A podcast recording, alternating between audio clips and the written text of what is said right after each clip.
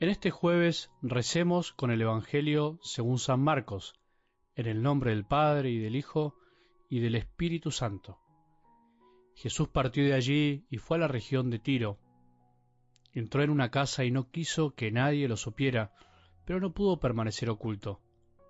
Enseguida una mujer, cuya hija estaba poseída por un espíritu impuro, oyó hablar de él y fue a postrarse a sus pies. Esta mujer, que era pagana y de origen sirofenicio, le pidió que expulsara de su hija al demonio. Le respondió, Deja que antes se sacien los hijos, no está bien tomar el pan de los hijos para tirárselo a los cachorros. Pero ella le respondió, Es verdad, Señor, pero los cachorros, debajo de la mesa, comen las migajas que dejan caer los hijos. Entonces él le dijo, A causa de lo que has dicho, puedo decirte, el demonio ha salido de tu hija. Ella regresó a su casa y encontró a la niña acostada en la cama y liberada del demonio. Palabra del Señor.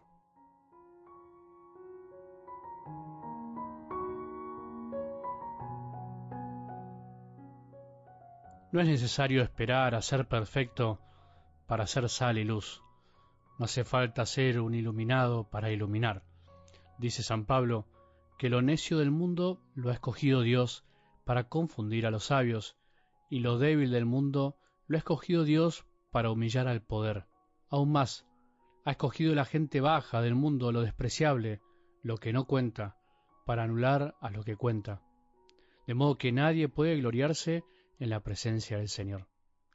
En sentido amplio, más allá de la fe que tengamos, incluso sin tener fe en nada, podemos decir que todos los hombres tenemos la capacidad de ser luz y sal. Todo hombre nacido en esta tierra es obra de Dios, es amado por Él, tiene en su interior un núcleo de bondad y de amor que sólo Dios Padre conoce y que puede ponerse al servicio de los demás. Todo hombre creado por Dios tiene algo que aportar a la humanidad, algo para dar, para iluminar. Si redujéramos la posibilidad de salar e iluminar solo a los cristianos, nos quedaríamos cortos.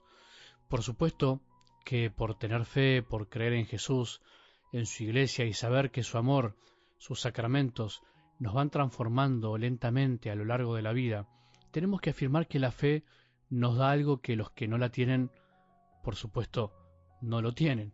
Nos da una fuerza especial para ser capaces incluso de lo heroico, incluso hasta el martirio. Pero eso no nos hace perfectos, ni especiales, ni exclusivos, al contrario, nos da una responsabilidad aún mayor. Por eso, el ser luz y sal no es propiedad privada de nosotros, sino que es patrimonio de la humanidad. Todos los hombres están hechos para amar y ser amados, salar e iluminar. Algo del Evangelio de hoy tan particular nos da una gran lección sobre esto que estamos hablando. ¿Una lección sobre qué?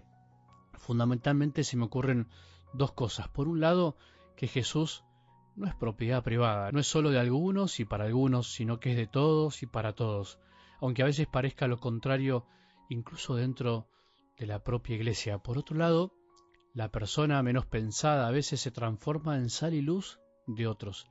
Jamás podemos despreciar a nadie, a ninguna persona, por más distinta y alejada de nuestra realidad que parezca.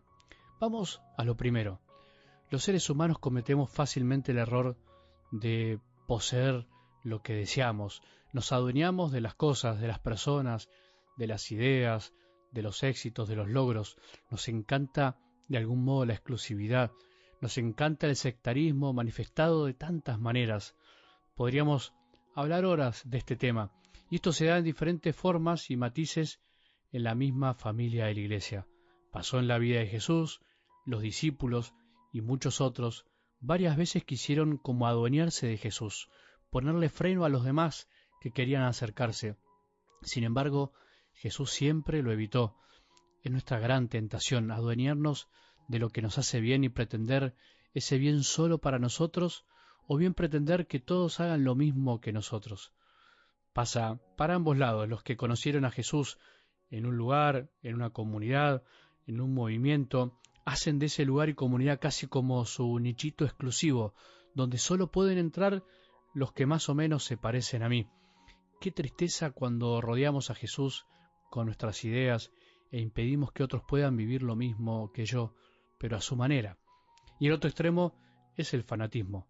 Si no hacen lo mismo que yo, si no conocen a Jesús en este lugar, en mi grupo, en mi parroquia, en mi movimiento, en este retiro, casi que no entienden nada, no van a conocerlo jamás. Qué gran soberbia, qué estrechez de corazón, qué cerrazón de corazón. Lo segundo es que a veces los menos pensados pueden ser luz y sal para nosotros, y nosotros los más cercanos, por prejuiciosos, podemos transformarnos en burócratas de la fe, poner tantas condiciones y trabas que al final seguir, conocer y amar a Jesús se transforma casi en un trámite más, controlado por algunos que ponen las reglas y los demás se tienen que acoplar a eso sin tener libertad. Para seguir a Jesús tenés que hacer esto, lo otro, tenés, tenés, y así mil cosas. Somos nosotros los que le digitamos el camino a los demás, incluso algo peor que también pasa. Para anunciar a Jesús tenés que ser así o asá, tenés que hacer esto, lo otro, llenar este formulario o el otro. O sea, que para ser luz y sal casi que tenés que presentar un currículum de buena conducta, un ADN de cristiano perfecto que se parezca, por supuesto, bastante al que yo pienso que tiene que ser. Como decía el Papa Francisco, es más importante la gracia que toda la burocracia, y tantas veces nosotros en la Iglesia somos una empresa para fabricar impedimentos para que la gente no pueda llegar a la gracia. Tenemos que seguir buscando cambiar, rezar y pensar sobre esto. Bueno, si nos queda alguna duda sobre cuál es la verdad del Evangelio sobre este tema, sin dejar de lado todas las otras verdades que contiene, sin relativizar lo que Jesús enseña, te propongo que vuelvas a escuchar el texto de hoy.